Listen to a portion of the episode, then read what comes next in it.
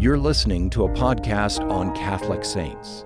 This podcast is produced by the Augustine Institute, an apostolate helping Catholics understand, live, and share their faith. Welcome. I'm Tim Gray, president of the Augustine Institute, and joining me is Dr. Ben Akers, who is a professor of theology here at the Augustine Institute. And we're going to be discussing St. Benedict. And St. Benedict has captured the imagination of a lot of people in contemporary Catholicism, especially the Pope who named who took the name after St. Benedict, Pope Benedict XVI. He saw that St. Benedict was the patron for Europe, and he saw that there was a need to re evangelize Europe with the new evangelization that St. John Paul II called for. And he saw that what happened with Benedict and his movement to kind of re inspire civilization in Europe and to keep the faith in the midst of the collapse of civilization and to help spread that faith, Benedict was a model. And so Pope Benedict really took that name, I think, inspired by and as, with an aspiration. When you say Ben, he was kind of aspiring towards a renewal that Benedict brought about. He did, yeah, he did. He did aspire for that renewal. He was uh, Pope, uh, sorry, Joseph Ratzinger, Cardinal Joseph Ratzinger, had was receiving an award in Subiaco the night before John Paul II died. And Subiaco is famous for being known as the sacred cave, the holy cave that Saint Benedict spent three years praying in uh, before he was called to be a, the head of all these other monasteries. And so Pope Benedict really chose his name thinking of St. Benedict, the founder of Western monasticism. So, right before John Paul dies, I mean, literally right before, Benedict is giving a speech in Subiaco, and you know he knows that that's the origins of the Benedictine movement are right there. So, in preparation, I know uh, Joseph Ratzinger was a very prayerful, thoughtful, scholar. He's probably poring over and thinking about the life of Benedict. So that whole week before uh, John Paul dies, he's got Benedict in mind. And then John Paul dies, he has to oversee the cardinals, uh, gives the homily at St. John Paul II's funeral, and then to his surprise, he's elected by his fellow cardinals to be the next pope. And then he has to come up with a name, and he comes up with Benedict. He does, and uh, I think he had two Benedicts in mind. I think he actually did have Pope, ben- uh, Pope Benedict XV in mind as well, who was a famous peacetime pope, or was pre- sorry during World War I was preaching for peace in the world, yeah. and I think that that's really w- what he was also thinking about. And in that address, and I encourage you to go and look it up online, this address at Subiaco, uh, April first, two thousand five. And what he says in that address is incredible. He says that what the world needs now, you know, whenever someone who's a deep thinker and a holy person starts a sentence, what the world needs now, you perk up, you listen. He says, What the world needs now are people that render God credible in the world. We need men and women that are, have their minds open to God and their hearts open to people, mm-hmm. to other people. And by allowing God to enlighten their minds and having their hearts open to other people, they'll be able to be ministers and apostles of, of peace, of mercy, of evangelization and formation in the faith. I love that image of having their minds open to the truth and to God and their hearts open to people.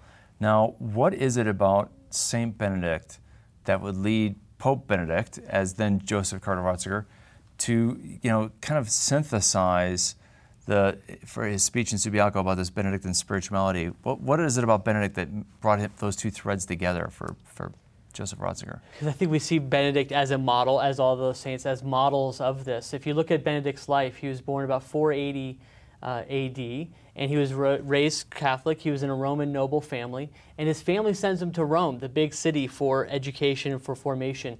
And there, he's shocked by the dissolute living. So he's probably ages somewhere between 14 and 20, we speculate. Of he's in Rome, and he just sees that the studies that are before him are not worth his salvation. He's being tested and tempted away from the faith. And so he abandons the studies to go and pray, to work on his own spiritual life. And so he goes to this cave in Subiaco, Italy, and it's beautiful. You can visit there today. It's a beautifully decorated and ornate uh, cave. And in this cave, he spends three years of disciplining himself, of fasting, of praying. Uh, eating bread and water. The, a monk nearby, Romanus, would bring him food. Uh, and it's in this cave where he encounters God, so his mind is opened up to God. And we have an account of his life from St. Gregory the Great, and that'd be interesting to talk about as well, some of these stories from his life. But uh, ben, Saint Gre- Pope St. Gregory the Great describes St. Benedict's life as even though he was uneducated, he was wise. So he didn't need the studies in Rome, a secular studies. He needed an encounter with God. And from that encounter with God, he then becomes open to forming other men. So there's uh, other other men in monasteries. There's an interesting scene in the account that we have of Saint Benedict's life. Only the, the stories that we have only come from Pope Saint Gregory the Great, and he describes this three years in the cave that Benedict is willing to give up everything after these three years of fasting and prayer for some somebody he remembers this unchaste thought that he has from his time when he was young in Rome. And he thinks that he's going to give it all up and leave it abandoned and, and, and just you know, give up on his relationship with God. And he overcomes this temptation with the grace of God. And once he masters himself, then other men start to come to him and ask him to be abbot. And the way that Pope St. Gregory puts this in his Latin text, he says, before he was a puer in Latin, which is Latin for boy, Boy. and then now after this transition, this overcoming this key temptation, he becomes a vir dei, a man of mm. God. There's this beautiful transformation. And once he's mastered himself in his own life, then he can help other people and grow in their relationship with God. So I think that that's what's part of what Pope Benedict XVI had in mind by choosing the name is he had opened himself up to God. By being open to God and being formed by God, then he was able to form others. You know, um, one of the things we'll talk about with Benedict is his form of prayer, which I love. Uh, the Benedictine style, it's in his rule, this idea of Lectio Divina, reflecting on the Word of God. And I know Pope Benedict had a great uh, affinity to that kind of prayer, to Lectio Divina, and he even said that if Lectio Divina was to be practiced by the church, it would bring about a new springtime for the church. Do you think he was thinking of, of that aspect of Benedict's life as well as taking that name and kind of where he wanted to take his pontificate?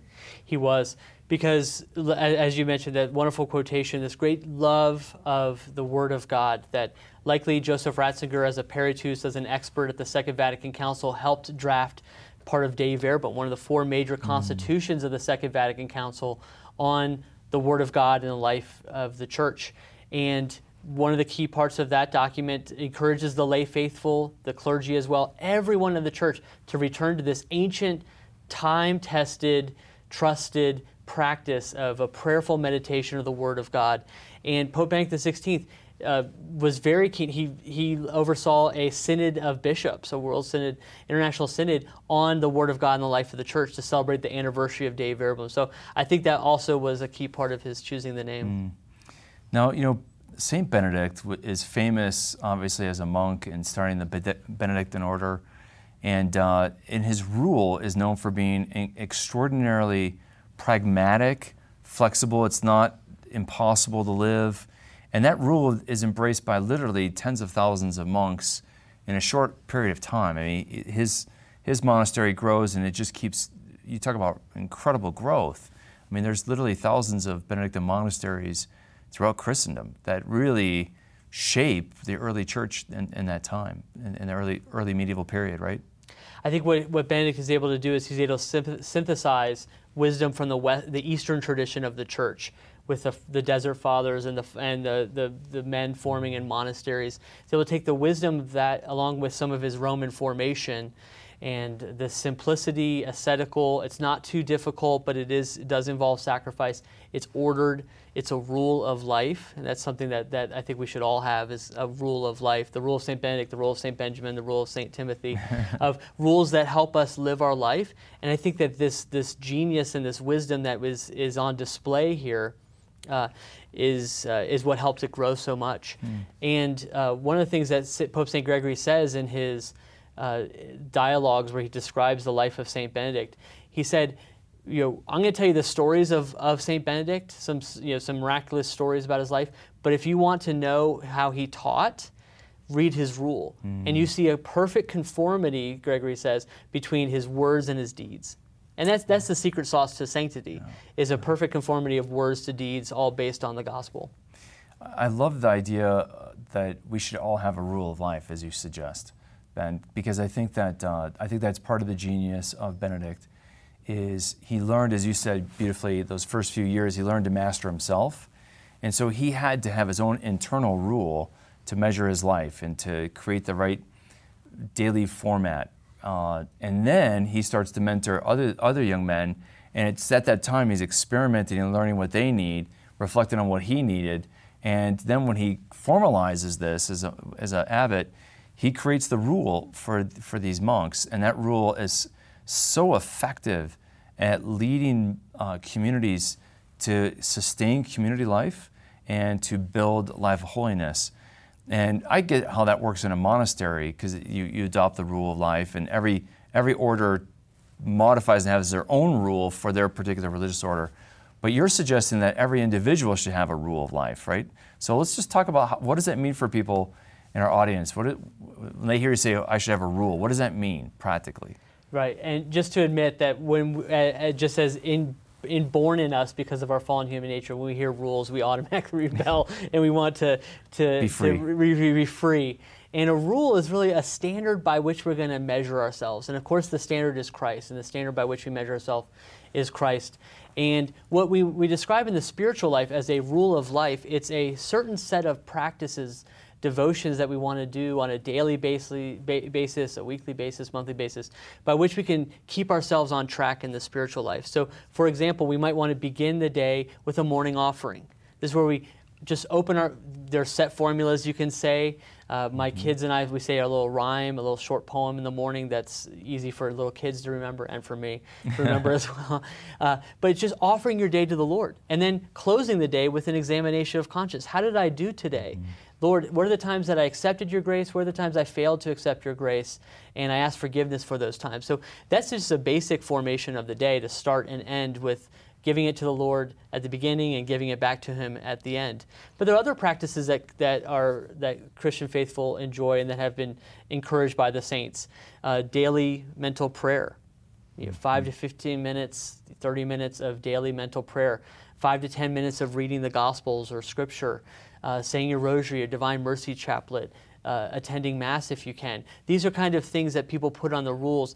Now, the temptation to this is is to overload your list, to make your list. Oh, I'm going to do this and this and this, and you read a saint's life, and I'm going to put pebbles in my shoe. I'm going to kneel on grains mm-hmm. of sand, and and those are good things to aspire to, but that's not where you begin with. You begin yeah. with small baby steps, and this is the wisdom of Benedict's rule. Is this is just he says at the, the very end of his rule. This is just the beginning.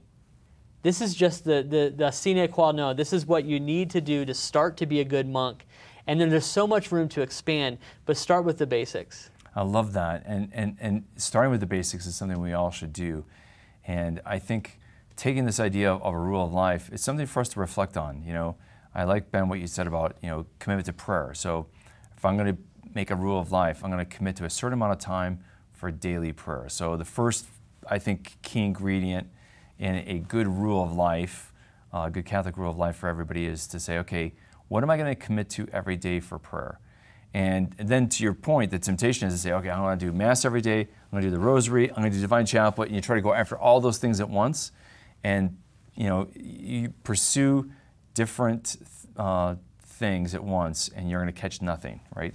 There's the old adage, you know, try to catch three birds and you'll end up with none, right? So the idea, I think, is that you, have got to start the rule up as a baby rule and let it mature as you go after other things, you know. And uh, it might have to, you, in your rule of life. Again, it's for all of life. It's not just about prayer. It could be uh, I'm not going to get into debt. It could be how I use my money, how I spend my money, how I spend my time. In my rule, you might say, and I like to have it for the Lord's Day, that I'm not going to do certain things. I'm not going to explore the internet and get and, and I'm going to have, have a, a, a, Sabbath rest from screens. You know, so you, you have your, your certain rule of life, uh, and maybe part of the rule of life is like, well, I don't do anything for the Lord's Day on Sunday, right? So honoring the Lord's Day was a good part of a, a rule of life, right? I try to do a retreat. I know a lot of people recommend that once a year. And so that's part of my rule of life is to have a silent retreat. Uh, but those are the little things you can put in. And, and, again, it goes back to the genius of St. Benedict who uh, had this practical wisdom of how to guide people to pursue holiness and grow in holiness. Consistency is the key to anything that we do in life. And so just be consistent, right? The, there's the, since you mentioned the adage, I, I like one of my own that says, eh, those who pray, say that they'll pray sometime during the day only pray sometimes. because, because we need yeah. to order our time and our space yeah. according to the higher goods. And this is the part of the genius of the, the rule of St. Benedict is he had the monks pray several times throughout the day and he said, "This is what you're going to pray at these these times, At these hours. These hours. Yep. That the so the liturgy of the hours that we're familiar with, are you have their origin here of structuring your day according to certain psalms and psalms that talk about awakening the dawn. You say in the morning, Mm-hmm. psalms that talk about giving the Lord rest. Uh, you, you pray at the evening. So he really saw the scripture as a way of forming his imaginative vision for uh, for his monks, and uh, and we're grateful for him for that. So you're saying that when we take on a practical rule, a resolution for a rule, that rule needs to be concrete and specific. The more concrete and specific, the better it is. Rather than saying I'm going to pray uh, every day, you say I'm going to pray at 6:30 in the morning, and I'm going to pray for 20 minutes, a half hour, an hour, whatever that is. But don't start with an hour. it's just like you don't start running a marathon by running, you know, 20 plus miles. You start by running a mile or then two miles. You build up, right? So that's yeah, the spiritual version of the couch to 5K. The Yeah, couch to 5K, exactly. And you're right. So start Yeah. start slow, start start close to home. But it's important to have a specific time. Uh, time was important to Benedict. I mean, he set certain hours for prayer. You set that time that you're going to pray, and then you, you go ahead of time prepared for how you're going to pray, right? Right. So you already and to make it easiest, right? This is turnkey. This is the key to the spiritual life. So uh, a common practice, but done by many saints, is to pick what they're going to meditate on the night before, so they're ready for the next day. Uh, and this is just good for life. If if going to the gym is daunting because you have to get up, you have to get dressed, you have to do all these things to get you know to get ready. Sleep in your workout clou- clothes, right? So cut out the things that may that that will become obstacles in your mind uh, to living your physical life, the things that are important, but also your spiritual life. That I know that I'm just going to read the Gospel of Matthew for the next month. And so you know exactly the next day when you sit down when you're going to open the Bible and you're not just playing, you know, flip the pages. Right, right. You know where to begin. That it's a, have a plan. Mhm, have a plan. So not just when you pray, but what you're going to use to pray and how you're going to pray. Those are all key ingredients to be successful with the rule of life. So let's go back to Saint Benedict in his life. You know, he establishes the rule. He establishes this first monastery.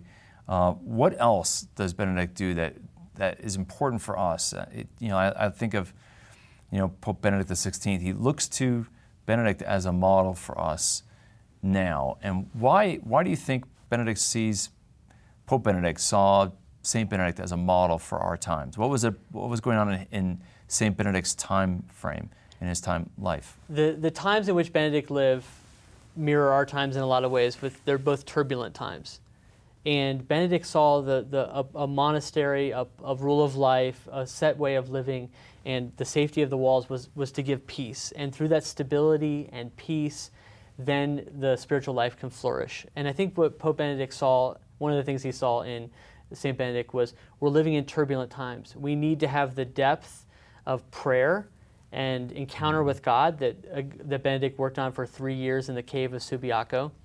And from that depth, that spiritual depth, that will allow us to be missionaries in the time in which we live. Um, one of the things that Pope Benedict, uh, so that led to the writing of the, the Saint Benedict's life, and I encourage you to read it. It's not too long. It's you can see I have a little copy here and how sh- how small it is. But you go to newadvent.org and it has many of the fathers of the church online for free, and it's in the, the it's called the Dialogues of of Pope Saint Gregory the Great. And the reason that St. Gregory the Great wrote these dialogues, he has this, it's a, it's a conversation he has with someone called Peter the Deacon. So he's Pope, and he's talking to Peter the Deacon, and Peter the Deacon comes to him and says, Gregory, we live in these turbulent times. Is there any way to be a saint? There's all these saints in the eastern part of the church where the empire is situated and, and headquartered. Are there any saints in our own time? And so St. Gregory the Great writes this book, these four books, to describe no, we can be we have saints today. And the whole second book is dedicated to the life of St. Benedict. And so we're very grateful to Gregory t- that he wrote that. But I think that's for us too is are there saints today? Can we be holy when the times are so bad? And I remember uh, this wonderful quotation from St. Thomas More that inspires me is the times are never so bad that a good person can't live in them. Oh, it's such a great encouragement, isn't it? Right. We forget that sometimes. We think of, you know, the, the world is going in decline, things are getting worse and worse, and we think that what the world does limits us, but it doesn't limit us in our pursuit of holiness. It doesn't limit us in our pursuit of our rule of life that's going to help us grow closer to Christ. Our pursuit of Christ cannot be hindered by anything that happens in the world, right? That's what Paul says in Romans 8. What can separate us from the love of Christ? Right. Nothing. Nothing. I mean, basically, he goes through it. He says, famine, sword, I mean, persecution, these things can't separate us from the love of Christ, only our own sin. Yeah. One of the keys to, to living in these turbulent times, but living a life of peace, is found in the very first words of the Rule of Saint Benedict. Again, I just I brought my copy to show you how thin it is. It's just a great, simple read. Uh, but very, the very first words are Listen carefully, my son, to the Master's instructions, and attend to them with the ear of your heart. Listen. Th- that's the key. Listen. Well, who are we going to listen to? Well, we need to listen to the Word of God and allow the Word of God to form us mm. and to change us. And so that listen is key to the, to the spiritual life. And the Benedictines make three vows. So we're familiar with poverty, chastity, and obedience. Their vows are obedience, stability, and the conversion of life. The conversion of life. And these are important for us. So we might not be called to the monastery, but that we can put these into practice in our own daily lay Christian life. Uh, Let's- first let's- is let's-. Yeah, let's talk about those because this is uh, people hear about Benedictine spirituality, and uh, and so how can we live a Benedictine spirituality in our own lives, and what lessons can we learn from Benedict? And so let's talk about these three in terms of a practical spirituality for each of us. So the first virtue is obedience. And obedience comes from the Latin words ab audire. And the reason I say that is ab audire means to listen to. You can't be obedient unless you mm. first listen. I don't know if my kids have done what I've asked them to do, the chores, take out the mm-hmm. trash, unless I see the trash taken out. Yeah. And so the first lesson for us is obedience. And at first we need to listen. And I've been Well, I- blessed. I- yeah, I love that Benedict does that because you just see his own reading of Scripture here. Because I think of two key things out of the Bible when I think about this idea of listen that he says. The first call in the rule is to listen. In the wisdom tradition, you'll find it in Proverbs and the Book of Wisdom, uh, this summons to listen. You know, uh, Lady Wisdom cries out in the marketplace, "Listen, O sons of men!" Right? And uh, or the father says in Proverbs, "My son, listen to me, hearken to my voice, that you may gain wisdom." Right? So this idea of wisdom is perceived and pursued through listening, and of course that goes back to the Torah of Israel, where Moses gives us the great prayer, the Shema, "Hear, O Israel." So Moses calls upon Israel to listen, to hear. And you find that over and over again, Jeremiah, you know, throughout the prophet Jeremiah, he talks about, uses that word listen. And he says, you know, God complains, Israel has not listened to me. They do not hear my voice and uh, in their rebellion. So the first key rule is to listen, which I, I think that, that is threaded throughout the whole biblical narrative. It is. So he's just he is rooted in Scripture deeply. And think about the ordering time, as we discussed before, that the Shema ordered your day. You would say that several times that. You began your day with it, and so listen, listen to the Lord. And then the other tradition that I thought of in the New Testament with with Paul in Rome is that faith comes by hearing. So yep. f- we have to hear to be able to receive Yeah. our faith. Uh, so listen, so obedience. How does that uh, manifest in our own life? Obedience to the Word of God, of listening to God's Word in our life through the practice of Lectio Divina. Also listening to the church's teaching and being obedient to what the church asks us to do. Uh, in things that we might find challenging, to be willing to go and find the answers to those teachings of the church that might be challenging to us, and then to be obedient to those. So, but first we have to listen. So that's the first virtue is, is obedience. The second uh, vow that the Benedictines take that we can also put into practice is stability. And by stability, they mean that you're committed to that particular monastery for the rest of your life. So you don't enter in Atchison, Kansas, and then move to St. Louis, Missouri. You're in Atchison, Kansas for the rest of your life. That's so counter to American culture, where I think it used to be uh, that the average American moved once every five years, and that could be a big move across the country, uh, you know, anywhere. And um, and when I think about the average American moving, selling their house and moving to a new place every five years, you would say that Americans have a vow of instability, right? but but how do we live this as lay people? We're not monks. What, is, what does stability mean for us? What, what how could we live that? So stability for we may be called to move. We may have to move for a job or for other, you know, to care for someone that's sick in our life. And so that's not what that's not how we would put that into practice. But what does stability do in the monastery situation is that you're rubbing shoulders with the same people over and over again. And so you see their flaws, they see your flaws. You challenge one another. You have to work things out. This is like a, a marriage. Mm. You know, until death do us uh, Part, yeah. do his part. That that you, you're in it for life. That none of us are getting out alive. And and uh, the, with stability in family life, it's the husband and wife are committed to each other in this marriage, and the kids are committed to the to this family life.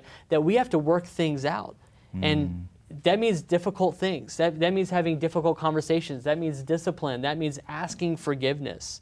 And so stability allows you to bloom where you're planted in a sense. I like how you focus on stability here with relationships, um, because you know I know one of the temptations in the early monasteries is monks would con- constantly monastery hop. They'd be in one place for a couple of years, then they'd hop to the next one, then they'd hop to the next one.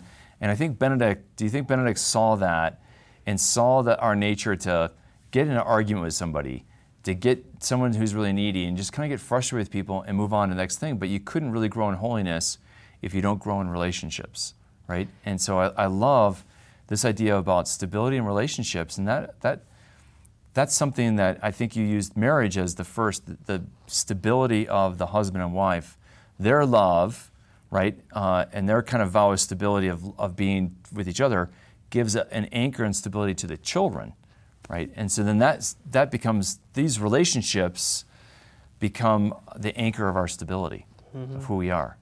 It does, and th- this is hard, right? There's, there's no joke about it. Uh, There, there's, the, this is a difficult uh, task. Yeah, well, the And- problem is the average American family moves every five years, but that's not the bigger problem. The bigger problem is the Ameri- average American family blows up. Divorces, Divorces. right? Yeah, right, exactly. And we trade out these relationships over and over again. You know, it's hard to ask forgiveness of when, when you've offended somebody, even in family, but also your neighbors. And you know, just to think of how the stability, almost concentric circles outside of this. And but that's what the world needs. We need stability, and blooming where you're planted might be a colloquial way of putting this. Of of commit to the relationships that you're in, and uh, to ask forgiveness and to give forgiveness. The third. Uh, the, third vow that the Benedictines make is conversion of life, and this gives life to the other other two. That the conversion of life is I'm going to commit, I'm going to renounce the things of the world, but I'm going to commit to being the best monk that I could be. How do we live this out in our own life? Would be renounce the things of the world that we shouldn't take part in. The things of the world that are uh, meant to be rejected, we need to reject those. So, do I, how would a monk do this? A monk gives up the world to go into the monastery, but if they get put in charge of the money or the donations, are they skimming off the top of the, the best meat that's, do- or they don't eat mm-hmm. meat, but the, the best fish that's mm-hmm. donated, the mm-hmm. best cheese that's donated? Am I, do I regard money in the way that God wants me to regard money?